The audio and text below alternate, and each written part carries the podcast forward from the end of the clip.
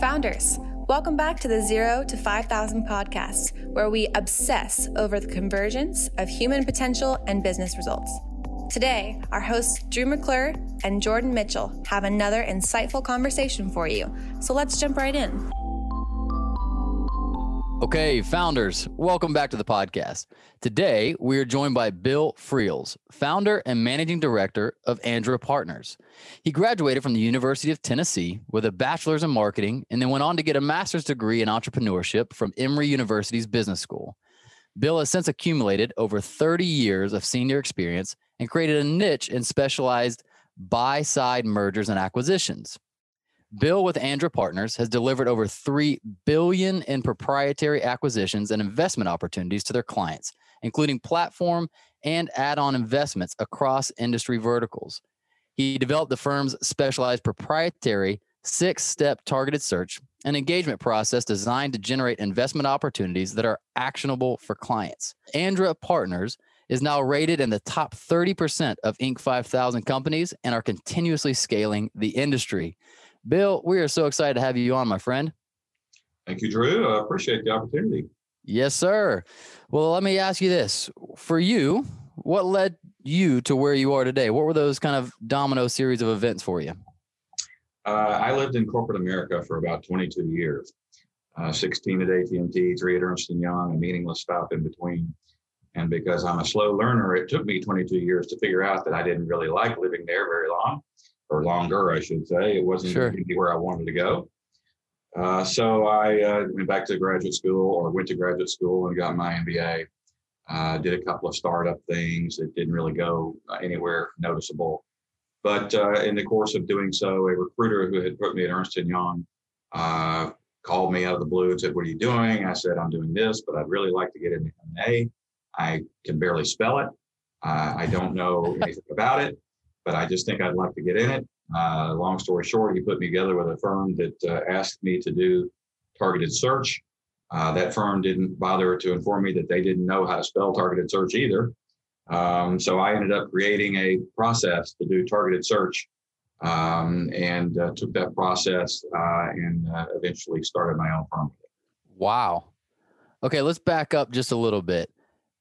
When you talk about 22 years of being in an industry before you kind of woke up to I don't really want to be here, if you look back on that, what do you think your dissatisfaction was around? Uh, I got the distinct impression that the day that I walked out the door, uh, for example, my largest employer or first employer, AT&T, I wasn't going to move the needle at all in terms of their results. And not because I wasn't having success there, I was. But the fact of the matter is, I was another cog in the machine as far as I was concerned. I wasn't really going to make an impact up or down that was Mm. impactful. So uh, that was a large part of the driver. Uh, I didn't feel like, uh, you know, it, it, it, it was an environment I found to be not as, um, um, and uh, didn't foster the type of open thinking that I was looking to get involved with. Interesting. Okay. So that sense of if I were to if I were to walk away, die, get fired, they could replace me easy, right? Not because you're not talented, but because how well oiled the machine is, uh, was a big driver. And then it sounds like a little bit of um, uh, even your fingerprints, like not much room for your uniqueness to come through. Is that part of it? Uh, I would say that would be a very accurate characterization. And I'm sure they did replace me uh, quite quickly and I would never skip to be. Yeah, it's interesting. You know, uh, I think it was Stanford. They did a pretty extensive study on reported happiness and fulfillment at the end of life. Like, what's going on with the people that would say had a great ride, really enjoyed my life, and other people that w- that didn't. Uh, and what they found, this is I think work that I first read about it from Daniel Pink, uh, was that autonomy, mastery, and mission were three components that really seemed to matter to people who were fulfilled that mission meaning like what i'm doing matters similar like it- it's contr- it's contributing something significant autonomy that i'm able to put my fingerprints on it and mastery that i've gotten really good at something that matters to people right Those are great. um so it, it, it sounds a little bit like that like a few of those components might have been missing in that early career I think just about all those components were missing in my early career. So we'll just leave it at that. But that's Yeah, not casting aspersions at all. Uh, I don't. yeah yeah yeah anybody with the impression I'm down in corporate America. I'm not. It's just not a fit for everybody. Exactly, exactly. I, I'm more just I'm curious when people switch careers because it's a big leap. You know, it's it's a it's a it's a, a courageous move. What is going on? Because Someone else might be feeling the same thing and not sure what they're feeling. For you, what was the um what was the level of discomfort with making a move that far into your career? Well, I suspect, like most people that have been tied to a paycheck for uh, a decade or two decades, as the case may be, um, walking away from a regular paycheck is not an easy thing to do, especially yeah. when you're married and you have uh, at least one child and another one on the way. That's probably not the optimal timing for that uh, arrangement, but um, that was the I think the biggest hesitancy I had. Uh, other than that, just fear of the unknown. Yeah. What was the tipping point? What What do you think got you over that that fear of like, hey, is this really a good time? And you know, sunk cost theory. I've already put so much time into this. What do you think was the tipping point for you? I, I think that I was becoming so disenfranchised with where I was, uh, and I had seen an article or read one or more articles at the time saying, uh, if you're not ever willing to take a risk at some level, then your reward will be commensurate with the level of risk that you have taken.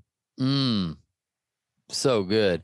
Yeah, it reminds me. There's a another quote. This guy says that pain will push you until promise pulls you. Right. right. So right. typically it's pain at first, where it's like I don't know where to go, but I don't want to stay here, and mm-hmm. then eventually at some point, like something bigger or a, a forward-facing future starts to pull you a little bit. How long was it between when you made the jump? Like, hey, I've recognized I don't want to be in the path I'm on, to feel like you figured out your path. How far? How long of a period was that? Probably a year and a half, something like that. Okay. Um, and, and, I say that because I started work with this other firm uh, in M&A, and I really began to learn something about the industry. Uh, again, uh, the way that firm does what they do is not really close to what we do, uh, or similar, I would say. But it, it gave me enough exposure to it to realize, okay, I think I can connect some dots here, and now I have a path forward. What do you think most attracts you or attracted you to the M&A kind of world? Um, it, it is definitely one in which you can make an impact. Uh, and you're making an impact not on necessarily individuals alone, but on companies as a whole. So, uh, you know, the work that my firm does directly impacts a significant number of people who work at privately held middle market companies that might be acquired by uh, one or more of our private equity firm clients. Interesting what's the biggest um, value add or, or, or, impact that you see your company able to add to those? We bring our clients an opportunity to proactively pursue uh, thematic or, or thesis driven um, acquisitions that directly align with what they're interested in, as opposed to them doing what they have done for many, many years, which is uh, sitting in their offices waiting for an investment bank to send them uh, what's called a confidential information memorandum, or the book, as we simply call it, uh, about a company that might be up for sale. Uh, and there's just a random chance that that company might align with what their specific industry interest is. It might, it might not. Hmm. Um, whereas in our model, uh, they proactively engage us to go forth on their behalf uh, quietly behind the curtain, so to speak, uh, and engage companies that directly align with their acquisition thesis to start private conversations as opposed to Interesting. Okay, so this world is somewhat new to me. I, I, have a few friends kind of in that world, but it's still not something I, I spend much time in. Can you describe a little more, maybe an example? It doesn't have to be an actual example, but theoretically, an example of what a thematic approach would be. Sure. Uh, our clients are uh, private equity firms are clients today, 99 plus percent of them. Uh, and you can slice and dice private equity firms lots of different ways. But one way in which you can slice and dice them is generalist investors versus thematic investors. Okay. A generalist investor is a firm that will acquire most any business uh, as long as the numbers work. They're not so concerned about the industry sector that it's in. Okay. A thematic investor focuses only on a very few industry sectors, or maybe just one, like healthcare, for example. Uh, and they have a thesis, such as uh, here's a real world thesis uh, infusion therapy uh, we would like to acquire, acquire an infusion therapy business, but more specifically, we'd like to acquire a home-based infusion therapy business. Hmm. Uh, what my firm then does is uh, research companies that directly align with that thesis, home-based infusion therapy companies. Um, we provide our research to our client. Uh, they review our research, and then they ask us to engage specific companies or targets, as they're known, on their behalf. Gotcha. Okay, that makes a ton of sense. Um, what what have you seen in your experience increases the chances of those mergers and acquisitions going well versus the ones that maybe the deal goes through, but the cultures don't align or there's some sort of breakdown, right? Like, what what have you seen maybe contributes to increasing the likelihood of that overall being a good deal? Uh, yes, to your comment, uh, to give you some context, I read an article a while back that said 97% of M&A transactions don't go the distance, as in all the way to a closed transaction. I thought about wow. it. I thought, well, that's pretty close, but I think it's 98% don't go the distance. Um, the, to be specific, I would say the, the, the old axiom, honesty is the best policy, certainly applies in this business. If you're a business owner and you're not forthright and honest uh, with my firm, uh, and you're subsequently not forthright and honest with our client, sooner or later, our client is going to find out that you weren't being forthright and honest, and they will uh, immediately walk away from the transaction. So it doesn't serve your purposes to not be forthright and honest. Gotcha. So they might be so hungry for the deal that they're over, you know, trying to hide maybe some things that wouldn't be attractive and okay, exaggerate some things. behind door number three. Yeah, I, I don't want you to get to door number three. There's a skeleton there. So let's not talk about that. Yes, yes. How about after a deal is made? I'm sure that's that's got its own statistic, right? Like let's say the deal does go through, but which ones actually reach the desired uh, outcome that they were hoping versus it falls apart somehow, some way? That's a great question. I don't get involved with transactions post close. Got it. Okay. firm doesn't, but but having said that, uh, I would think a, a, reasonable person would say that mo- more often than not, they certainly work out well because if they didn't, uh, privately held business owners wouldn't be interested in going into these types of transactions. So, uh, you know, from a financial perspective, it can be very beneficial to them, but also for their people, it gives the company the opportunity to grow with the backing of a financial sponsor who provides capital resources that they might not otherwise be able to acquire to to buy additional equipment, machinery, um, other types of, of, things needed for the business to grow, as well as acquire other smaller players in their industry that are similar to their, themselves. Sure, sure. Uh, I'm curious if we would back up a second how did you go from okay, this is an industry I'm interested in, working for a company that does that, to eventually co-founding your own? What what what does that look like? How do you go to actually starting your own versus just joining an existing thing and, and being an employee there? I actually uh, started this myself, uh, so it wasn't co-founded. But um, uh, to answer your question, uh, it was really an event that occurred. Uh, to be honest with you, the firm that I had worked for briefly uh, in when I first got in this business.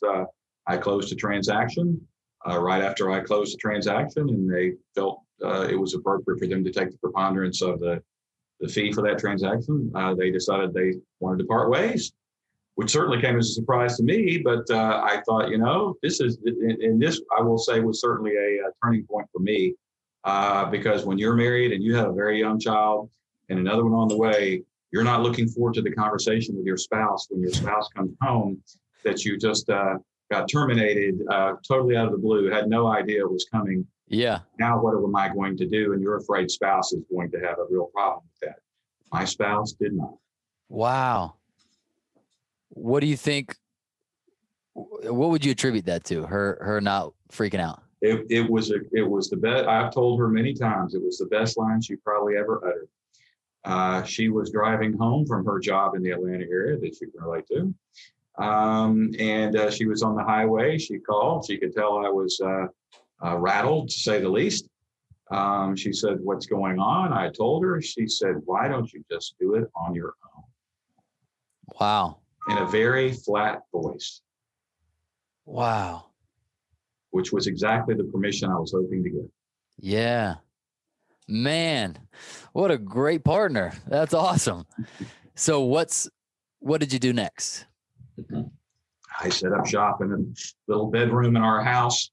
Uh, I started to contact clients that I had had uh, with the firm that I had uh, most recently been with, that one in M&A. um, and uh, was fortunate enough to start to build some traction in the business. Uh, you know, I had a couple of things close, uh, paid off a little bit of debt, and was good to go thereafter.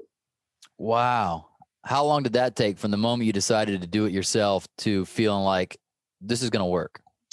Probably a year and a half to two years. Okay. But it was, I, I didn't have a period, fortunately, after I started where I thought this may not work. I, I never ran into the ditch where I thought, okay, I'm really in trouble now. If you know this doesn't happen, uh, I'm going to have to get out of this business. There were times when when things were a little tenuous, but Yeah. never something was was you know life threatening, so to speak. Interesting. That that is that is a not a common ditch people seem to be able to avoid. How do you think you were able to avoid that? Um, I got into this business realizing that this industry is filled with the whiz kids of America, the smartest of the smart, the Baker Scholars from Harvard, the Stanford alums, the Columbia alums. Um, and those people do a lot of things really, really well. One thing they don't do very well is what my firm does, which is originations. Mm, Because th- there are many, many piece parts to an M&A transaction, and they do all those piece parts really well, except that one thing. I focused on that one thing and brought uh, skills that I had learned back in corporate America, which did serve me well, uh, into this arena, built a process using those skills, uh, and then began to bring in people out of industry like me who might have been disenfranchised with living in corporate America or whatever their reason was, yeah. uh, but had skills that would map nicely to what the type of work we do in M&A originations. Ah, super cool. So you were able to identify, even though you guys are rock stars, even though you're super talented, there's still one problem that you either haven't figured out or you're not naturally uh, skilled at figuring out, which aligned with yours. Is that what it is? they really struck me as not having much interest in doing it. Uh, and because it was not something that was of interest to them, or at least not something they wanted to, to spend a lot of time doing, uh, it was easy for them to outsource that type of work to us. Uh, I, I got the impression, at least some of them sort of thought it was like rolling up your sleeves and getting your hands dirty. I don't mind rolling up my sleeves and getting my hands dirty uh, if the reward is there, and it Yeah. is. Yeah. So what's the? It's curious that you brought up the skills because that was my next question. Is whether it's for you personally or for somebody uh, at your firm, what are the primary skills kind of required for you guys to be successful at what you're doing? Uh, I look for people who are certainly very driven, motivated, uh, play straight pool, as in they're very honest um, uh, and they're very organized. Uh, If they have those primary drivers, uh, I can bring them up to the learning curve of not only uh, our industry, but our firm and its processes. And we are a very process focused boutique firm. Yeah. Um, I can bring them up to that learning curve along with my people. Uh, and assuming they continue to have those attributes drive, motivation, organization, and honesty uh, their chances of being successful are pretty good with us. That's cool.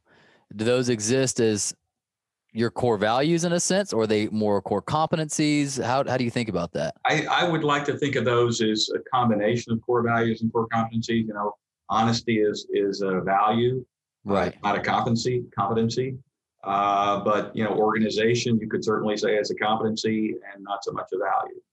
Yeah. Interesting.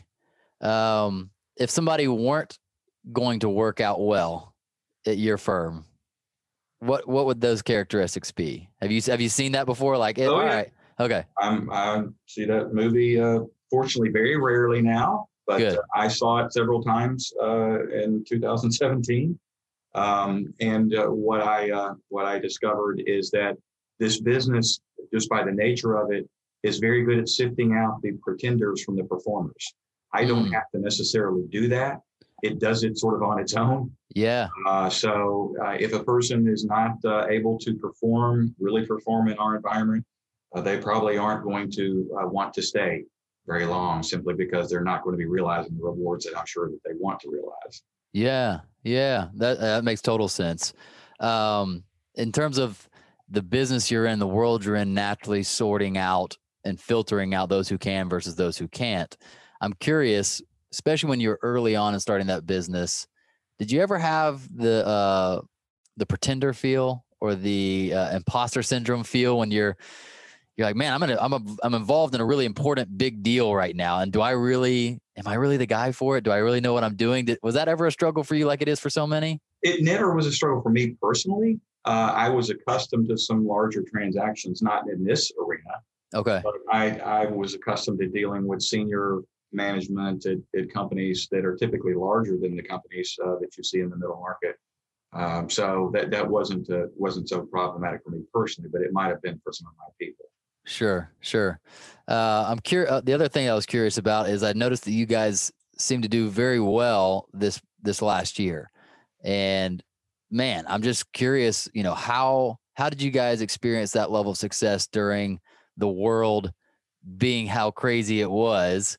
Uh, was it luck of the dice in terms of you know almost like Zoom? Like Zoom was the right place person at the right place at the right time?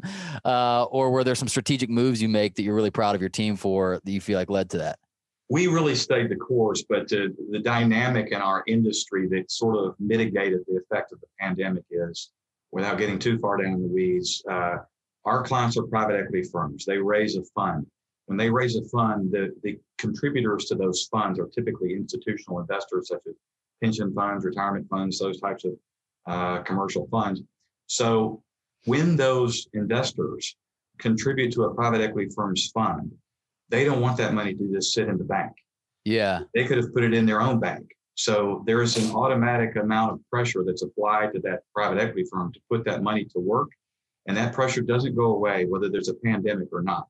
So the fact of the matter is, our clients were still very motivated to pursue transactions, close transactions with middle market companies they would acquire during the pandemic, just like they were before and just like they will be after. Mm. Uh, it did have somewhat of an effect, certainly, on the middle market companies themselves. But interestingly enough, uh, some of the, many of those companies suffered uh, greatly. Sure. Some uh, were somewhat status quo, and then there were a few that uh, benefited handsomely from the pandemic and did very well during.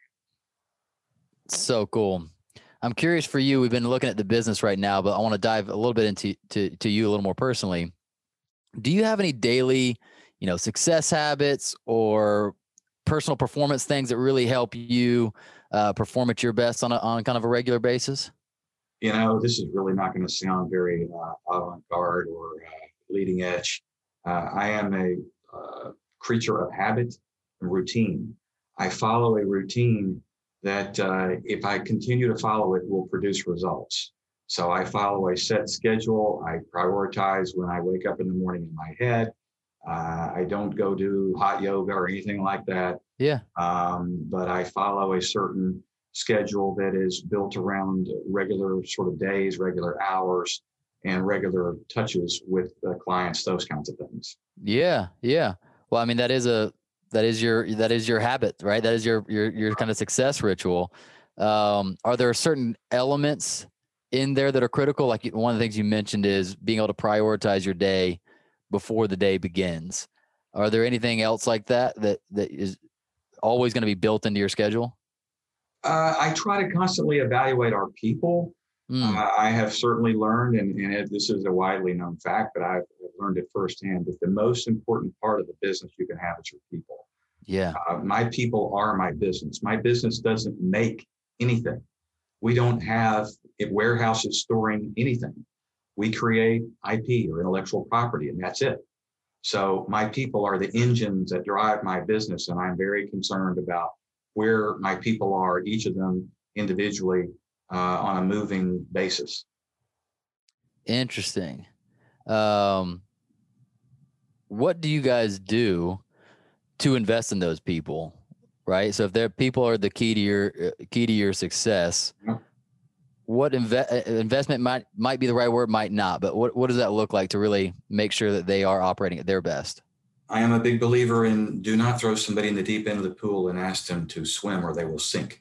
Mm. So uh, I try very hard personally to provide all the support that my people ask for uh, in terms of not only learning our process and our processes plural, but also uh, engaging clients with them uh, and actually having the dialogue with the client for them, at least in the beginning, so they can understand how we articulate our value proposition. Yeah. Um, I have uh, resources that I have uh, purchased uh, for our firm that uh, I have my individuals within my firm, my research analysts trained on well. Uh, my point is, I try to give my people as much as I can in terms of support and then get out of their way. Yeah, yeah, super cool. Uh, it reminds me of this kind of apprenticeship model um, that a company called Giant really was the first I'd heard put some IP language around.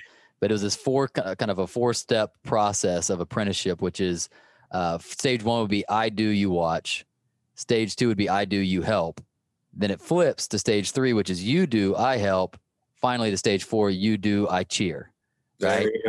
And it sounds similar to you, um, which is what I've been surprised by. Is it's kind of a lost art, right? like we don't really actually apprentice people anymore. We used to when there's a blacksmith needing to teach a trade, you know.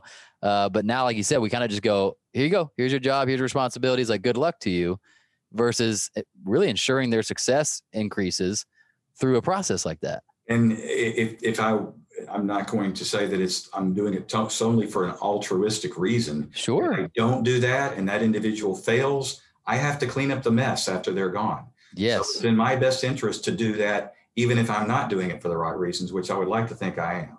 Yeah, I think you are, but I think it, it's it's it's always going to be a a more potent thing if it's a win-win. Right? right. It's a it's a win for me and it's a win for you. So that's okay that there's a vested interest in my end because you're going to benefit as well. You know, the biggest thing I've seen come out of that process done well is not just success, but um, independence, mm-hmm. right? Meaning you actually know how to be successful versus you might be doing it, but you're always calling me or you've never really understood what it was. And I keep having to hold your hand instead of like, let me teach you this well so that you can, from this point on, really go and do it. And I just get to cheer and every now and then be a coach to you, right? That is it precisely the end game. Yes. Uh, and yes, I, I try to essentially create entrepreneurs within my organization. That's what they become at some level. Interesting. How, uh, tell me, tell me, tell me about that. How are they entrepreneurs inside the uh, organization? We have uh, a primary process that we follow. I do require that they follow the process. However, there are tweaks and, and twists that they might apply to various stages of that process that are unique to them. I'm perfectly fine with that. As long as the process overall is followed in the big picture and the results are forthcoming, I encourage people to use the, the brilliant intellect that they have when they walk in the door. We try very hard to find smart people to work with our firm. Mm. Uh, and I look for people that are smarter than me, which is not a high bar to jump over. So uh, once I find someone like that, the last thing I want to do is uh, smother their ability to use that intellect to improve upon our process. Yeah, it reminds me of I was 25, I think, 25 years old, and I had a mentor who was, uh, I think at the time he was like 75. He was the best. His name is Jim Brown. He's the most wise, kind, caring guy in the world, but he'd always shoot me straight. Mm. And I kept getting in some trouble, not actual trouble, but I was having some issues because I kept wanting to do things my own way, like right from the jump. Like, all right, they're telling me to do this, but like, I think I could do it this way and he sat me down. I was p- complaining about like, why are they pushing on me, right? Uh, and he said, "Hey, man, you're smart, but you're not as smart as them yet." And he's like, "I got one challenge for you. Uh, I want you to know the rules, follow the rules, and learn the rules, so that one day you'll know when it's appropriate to break the rules." And that was so helpful. He's like, one day you can earn the right to kind of break some of the rules. You're, but he's like, I need, they need to know that you understand why they existed in the first place, right? and then you can add your touch or your kind of thing. And then uh, he he gave us a phrase later. He said, "I need you to imitate before you innovate." Right, right. So imitate first, like just do it exactly the way they're telling you to do it yeah. before you ever are bold enough to innovate your own way. And it sounds like similar to you. is like we've already got a process. Like before you ever got here, right. we figured some stuff out. Do that first, and then you kind of earn the trust from us to actually maybe put your fingerprints on it in some unique ways. And and those those nuances might be fairly small. Yeah, it doesn't matter. It, it's that person might have a working style that's different from my own. As long as they follow the process, yeah. has been proven over and over again over a decade now. Yep. Um, you know they're going to be successful. Yeah, I'm, I'm fine with them enhancing pieces of it. How difficult was that for you to find the process that you really believe in and gets results?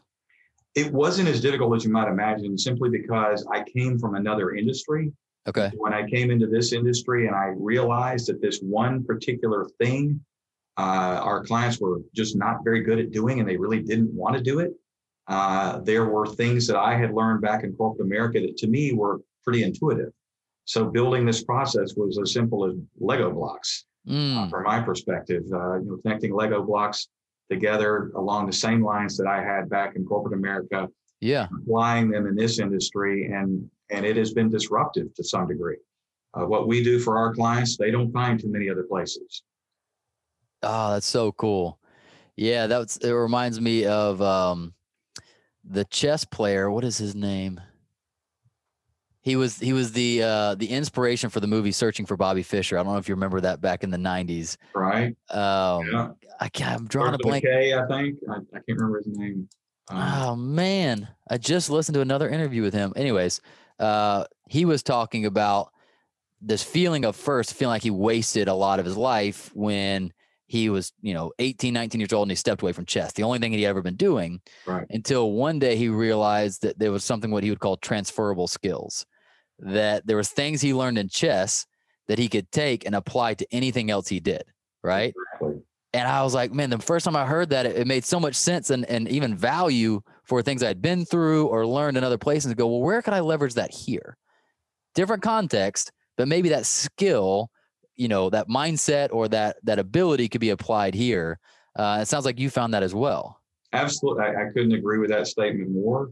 Uh, I think some of the best innovations in industry, not just this industry, but other industries on a broader basis, Yeah. from people who have migrated from other industry sectors and they bring with them a set of skills that the people that live in the industry that they moved into just don't think about or don't have uh, because they're sort of tun- tunnel vision or tunnel focused. Yeah. They're almost like too close. They're almost too close to the problem to be able to see a different way, right? Correct. Correct. Yeah, I was I was having a conversation with a friend who's a doctor here in the Atlanta area, and we've been having ongoing conversations about my firm getting involved. We we, we have a coaching firm Mhm. getting involved with them some simply because he was like, I think we're all we all have been here too long, right? Like we I'm curious what outside eyes would look at in terms of our culture or the way we lead ourselves and lead others. And I was like, man, what a smart intuition.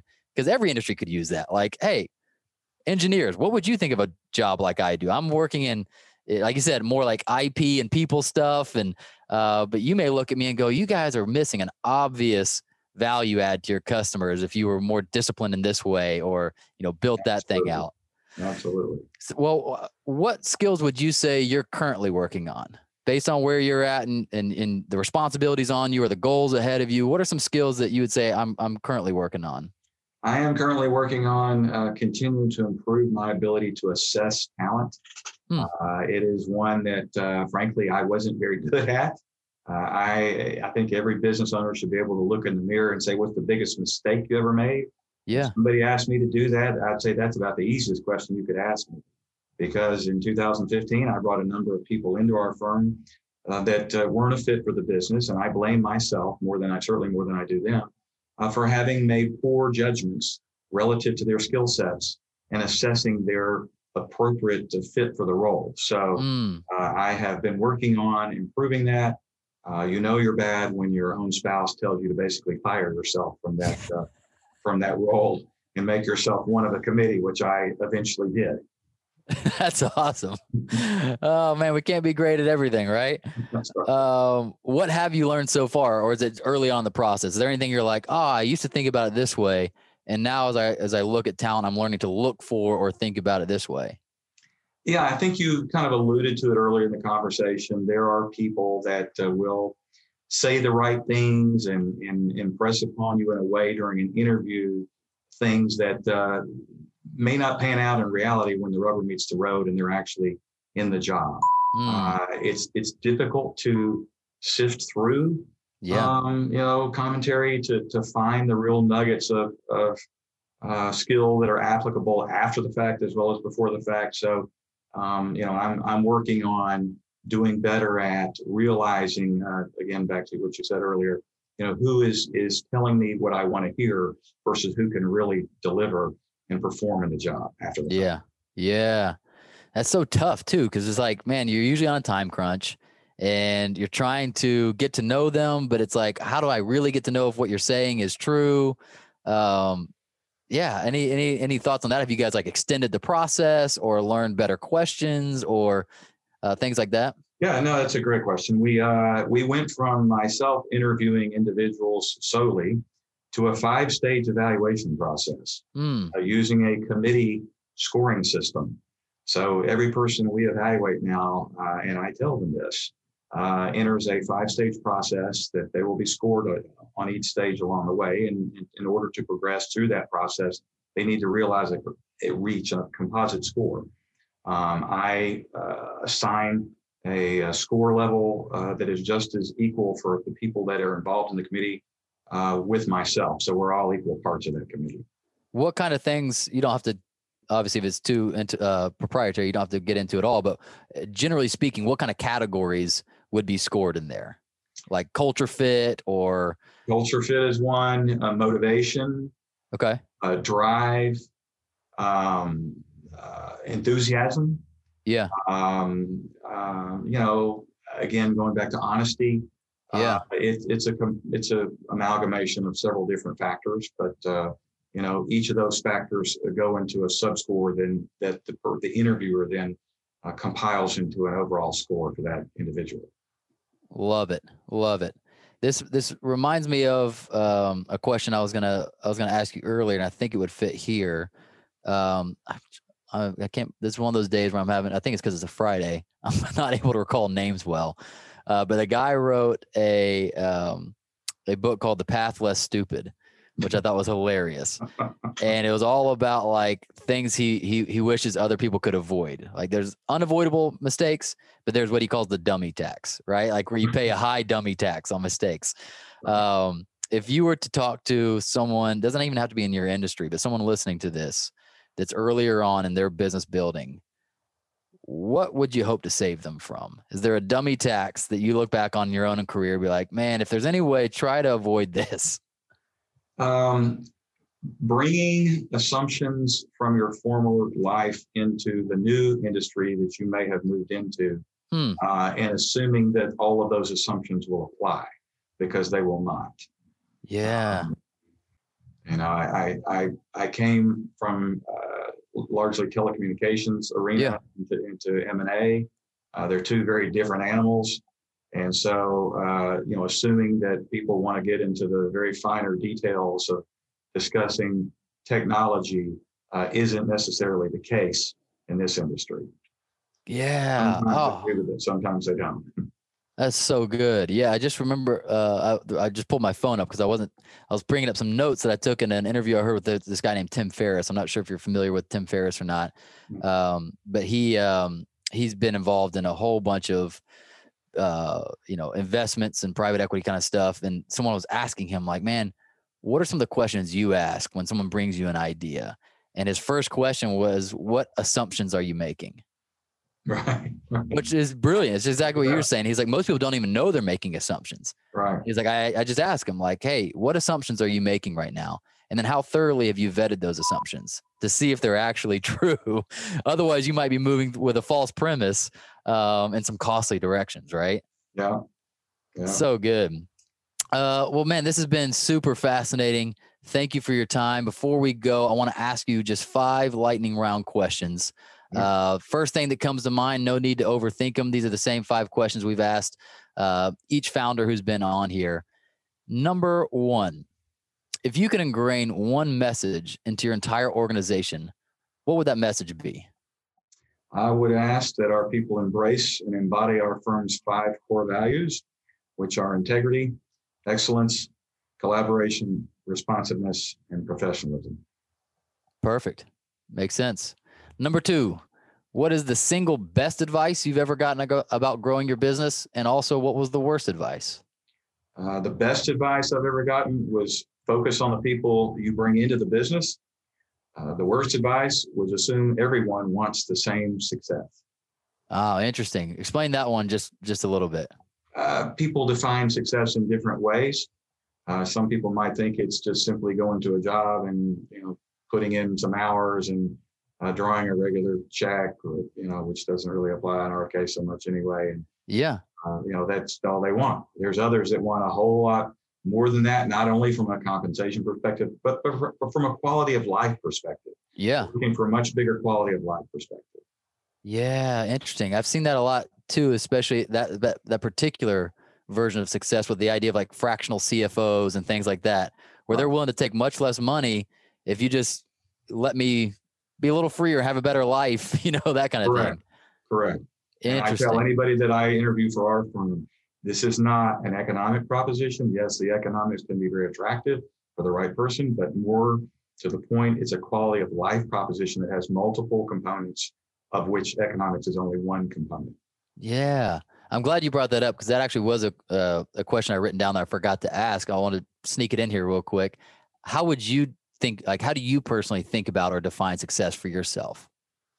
Uh, quality of life uh, proposition certainly would apply. I, Yeah. I have economic goals. Uh, I think most people have an economic goal or one, or one type or another, but I also value uh, family, having Yeah. free time to, to spend with family, having schedule freedom, having uh, uh, collaboration with intelligent colleagues, uh, an environment that fosters open thinking. Mm, Those are part of the quality of life proposition. yeah, it sounds like more of a holistic Yes. uh, idea of success. yes. Awesome. Okay, number three. What causes you the most stress or worry leading your organization? Um, okay. Uh, the most stress or worry. I would say the possibility that uh, someday the market shifts in a way that mitigates or eliminates the value that my firm brings to it. Um, certainly, automation uh, is going to contri- increase over time. I don't think that the human interface will ever be completely replaced, but automation is, is constantly moving, you know, in our direction as it is in moving in other directions. Sure, sure. Totally makes sense. Number four, what is your BHAG, your big, hairy, audacious goal? Uh, it may not sound uh, too big, hairy, or audacious to some folks, but uh, my firm is a boutique firm. Uh, we currently have uh, eight directors, uh, four uh, analysts, myself, and uh, our director of operations. I would like to scale it to uh, 20 people or more. Okay. Um, so that would in, involve, and that's over the next year, by the way. So that would involve us bringing in another five, six people uh, in the space of a year, which uh, again may not sound like a whole lot, but uh, given the uh, evaluation process we use and multiple steps involved in it, that's a fairly good number of people. Yeah, absolutely. Especially just percentage wise, percentage of your overall workforce and, and, and the increase is, is all relative, right? Correct. Um, so that's like a 25% increase. That's, that's, that's, uh, that is audacious. Okay. Number five, and my favorite question, this is our creative question. If you, if you could hop into a DeLorean, go back to the past and tell yourself just one thing out the driver's side window, when would you go back and what would it be? Mm, I would say don't assume uh, what works for you will work for someone else, even if they're very intelligent. That is a fallacious assumption uh, that I made uh, back in 2015, and I paid the price for it two years later. There we go. Bill, thank you so much for your time. This has been uh, really eye-opening, uh, a lot of great wisdom, and man, just just really been uh, excited to talk to you for a while. So thank you for coming on on here and sharing with us and and uh, our audience. Drew, thanks so much for having me. I really appreciate the opportunity. It was great to talk to you too. Yes, sir. Founders, thanks for listening. We hope you enjoyed it. Make sure you subscribe to the podcast and hop into our monthly founder email so we can ensure you stay on the edge of peak performance and massive business results.